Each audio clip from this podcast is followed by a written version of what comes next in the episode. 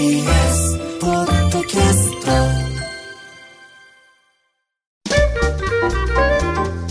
見事なお仕事。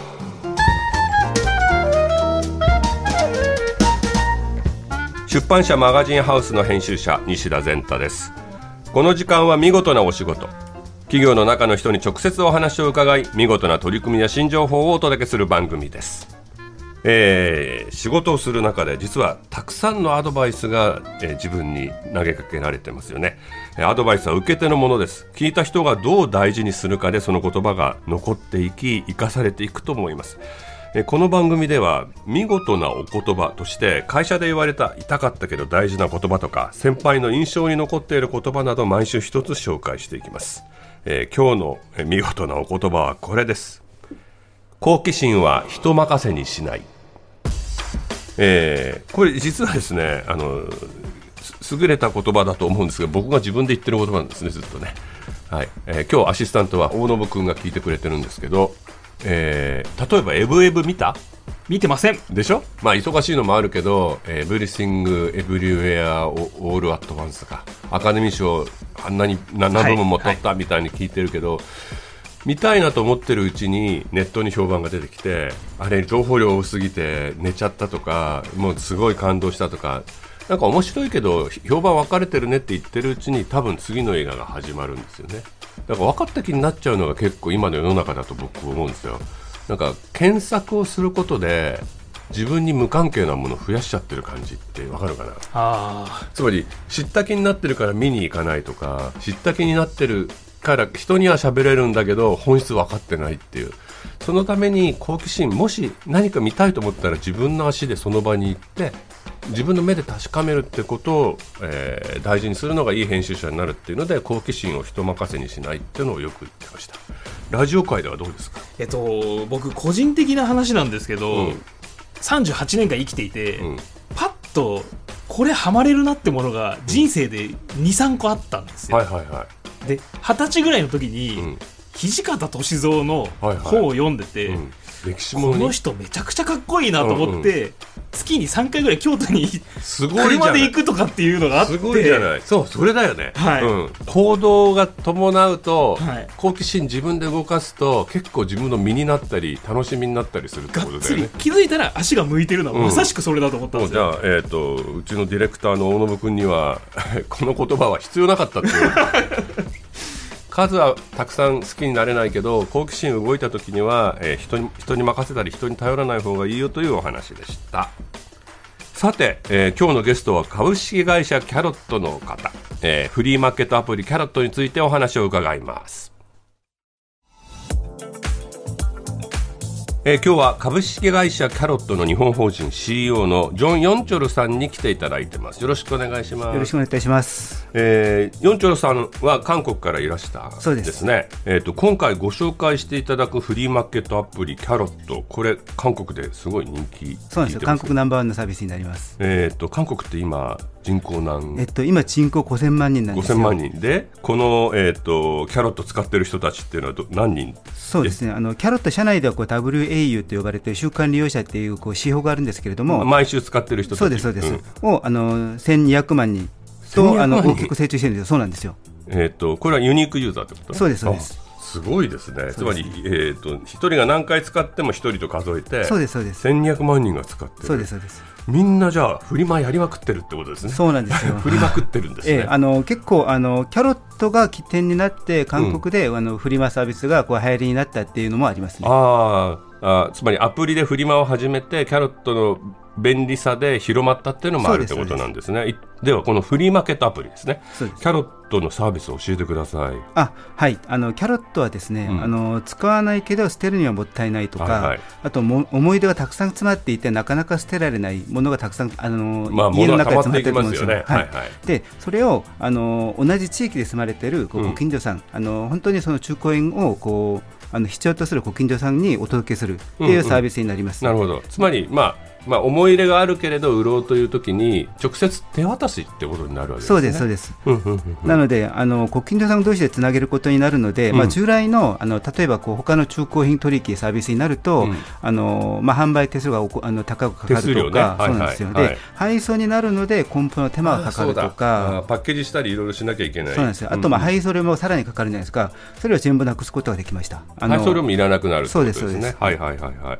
まああとご近所さんっていうのは安心感で顔見て渡せるみたいなのもありますもんね。そうですねんうんうんうん。さてこれキャロットの使い方を教えてください。あはい、あのまずはね、僕もね入れてるんですけど。あはいありがとうございます。はい。アップル OS だけですか今。いや、あの両方です。あ、アのンドロイドも。はい、あできます。ダウンロードしたとします。そうすると、この特徴は今いる場所とかこの地域を指定するんですね。GPS の。そうなんですよはいはい。あの GPS を利用したこう地域認証サービスがあってですねあのあのその認証機能を使って本当にご近所さんであることを証明します。ああなるほどなるほど。はいはいで、はい。あのそのその認定した人同士でしかあの一応やり取りできるよできないようにしてるんですよ。うんうんうん。であの例えばですねあの出品者様への問い合わせしたいときには、あのキャロットのアプリ内であの1対1のこうチャット機能を設けてるんですね。はいはいはい。でそのこうチャットシステムでこうお手軽にあのお問い合わせできたりとかしてですねあとは例えばあの、まあ、取引しますって話になった時にあの取引の場所だったりとか、うんあの取引の時間とか決めるんじゃないですか、うんうんそのあの場所とか時間の共有もあのチャットルームの中であの簡単にできます。なるほど。連絡もワンストップでできるっていうかこのキャロットのアプリの中でできるというそうなんですよことなんですね。例えば何月何日あの3時に会いましょうって話になってあの時間を共有するじゃないですか、うんそうするとその時間の30分前にアラートが来るんですよ。ああなるほどええ便利なんですね。はいはいはい。じゃあ僕がじゃあフリマで、えー、ヨンチョルさんの何にしましょう、えー、じゃあ昔のカセットデッキを買ったとします。はいそそうすると僕がレビューできるんですよね。そうですね、あのまあ、その取引が終わったら、あの購買者様と出品者様、うん。あのお互いにこうレビューをし合うんですよ。あで、そのレビューをした結果は、ですね、あのキャロットが独自で持っている温かさっていうあの独自の評価システムがあるんですけれども、バロメーターがある。ねええええ。はいあの何かっていうと、人間の体温をイメージしてるんですよ。はい。なのであの、温度的に36.5度から始まるんですね。で、あのいい評価を得られれば得られるほど、あのまあ、体温が高くなるっていうシステムなんですよ。なのでこうお互いにあのレビューし合った結果がその温かさって評価システムに反映されるような仕組みです。なるほど。でも意外とあのそういう熱が高くなると心配ですよね。病院行きたくなっちゃう。そうなんです特にあのこの時代ですから。はい。なるほど。まあでも体温が高いとかいあの高くなるほどいい人っそうですそうて。いうイメージになってるんですね。それは具体的にあの言葉が出てくるんじゃなくて数字で現れるっていうことですね。あそうですそうです。実はあの行きの地下鉄のここに赤坂に来る時もあちこちで使ってみて永田町ってねなちょうど僕がこう位置を指定してみたんですねキャロットで、はいはい。それが永田町で 2km 以内だと何にも出てこないんだろうなと思ったら、全然普通にお玉100円とかね あのガチャピンのぬいぐるみ300円とか。えー折りたたみスチールキャリーカート1000円とかもういろいろ出てきます。ちょっとそのエリアの特徴ってきっと出てくると思うんですよね、はい。住宅が多いとことか子供が多い団あのマンションとかのエリアだと出てくるものもっていうのがあるしそこに集まってる人たち例えば小学校のそばだったら小学校の子供のもの中学生のものとを交換することの必要性もあるからエリアって実は大事なんじゃないかなと思あうんですよね。まさまさにおっしゃる通りかなと思ってます。あの結構あのおっしゃる通りで地域ごとの特性が違ってですね、うんうんうん。あの小さいお子様の持ちの,、うん。あの家族ぐるみの方々がこう住まれてる場所だったら、うん。やっぱりこうもっとこう例えば1歳とか2歳のあの、キッズの用品とかいっぱい出てきますし、ね。あの大きくなっちゃったから。そうなんですよ。はい。で割とそうですね年齢度が高い地域であれば、うん。割とこう主婦の方々のこう趣味絡みのこう商品だったりとか、例えばどんなのがあるんですか？えっとですね、あのコーヒーマシンとか、あとヨガマットとか、ヨガマットいらなくなるって寂しいねなんかね。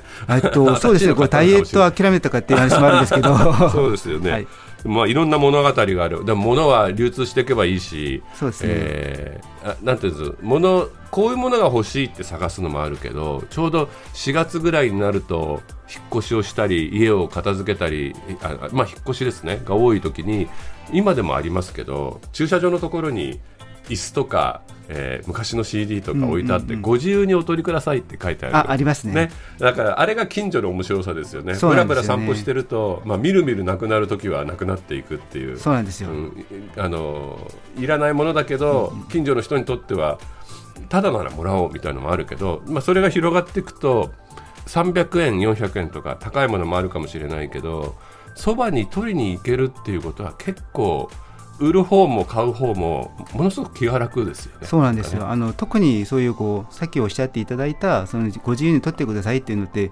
ものすごくいいこうなんて言うんでしょう。心温まるシステムかなとは思ってるんですけども、逆にその、ま、道を通らないと分からなくなっちゃうんですよね。ね。うん。でその時にキャロットを使っていただければあの気軽に分かりますし、うん。取りに来れるんで、うん。非常にいいかなと思います。だから欲しいものがあるから探すんじゃなくて近所で何か出てるかなって思いで探すことができるっていうのがキャラットの面白さですね。意外に考えてもいなかったけどえこれ欲しいって急に思っちゃうかもしれないっていうことですね日本ではいつから使えるように？えっとですねあの一番最初に開始したのはですね2021年はい。にあの結構試験的にあの始めたんですけれども、うんうん。横浜市の一部であのしサービスを開始しました。はい、でですねあの去年ですねあの2021年うん。にあの日本拠点を設立してですね、はいはい。であの今年はですねまあ世田谷区を中心にしてあの東京の一部でもサービスを展開してます。うん。えまだ世田谷だけなんですか？えっといえあの世田谷区と新宿区と千代田区で使えるようになっております。あーなるほなるほど。今日本だとどんなものが人気なんですかね？えっとですね、あの割と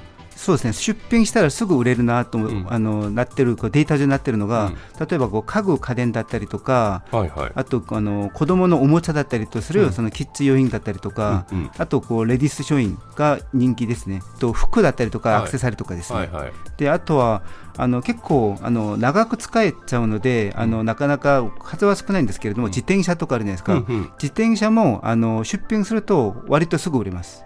えーみんな欲しがってるんだねそうなんですよ、ね。ええ。うん。これサービス無料ですよね。無料です。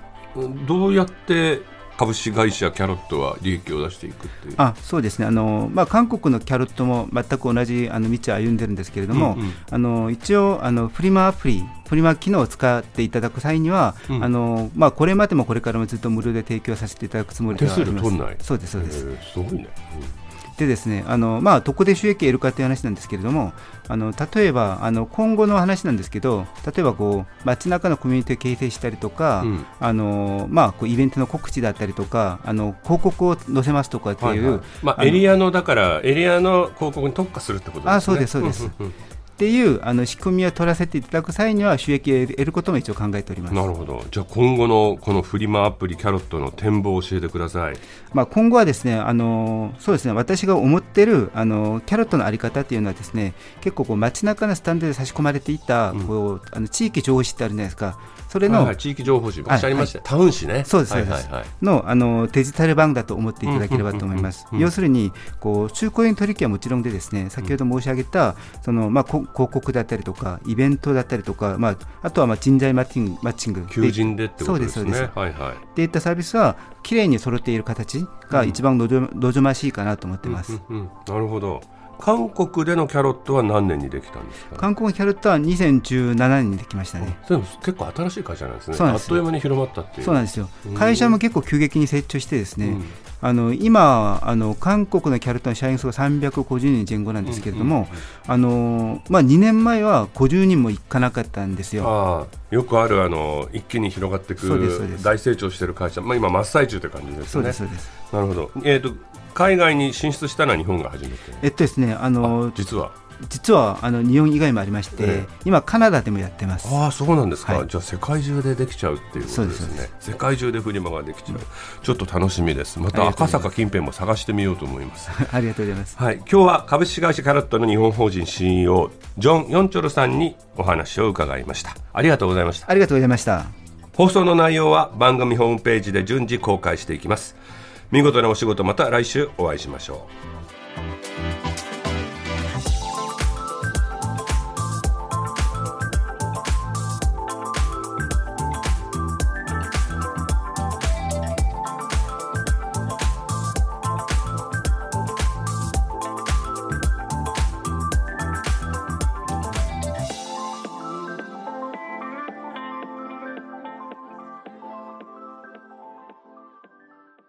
ねえねえモトブルって知ってる？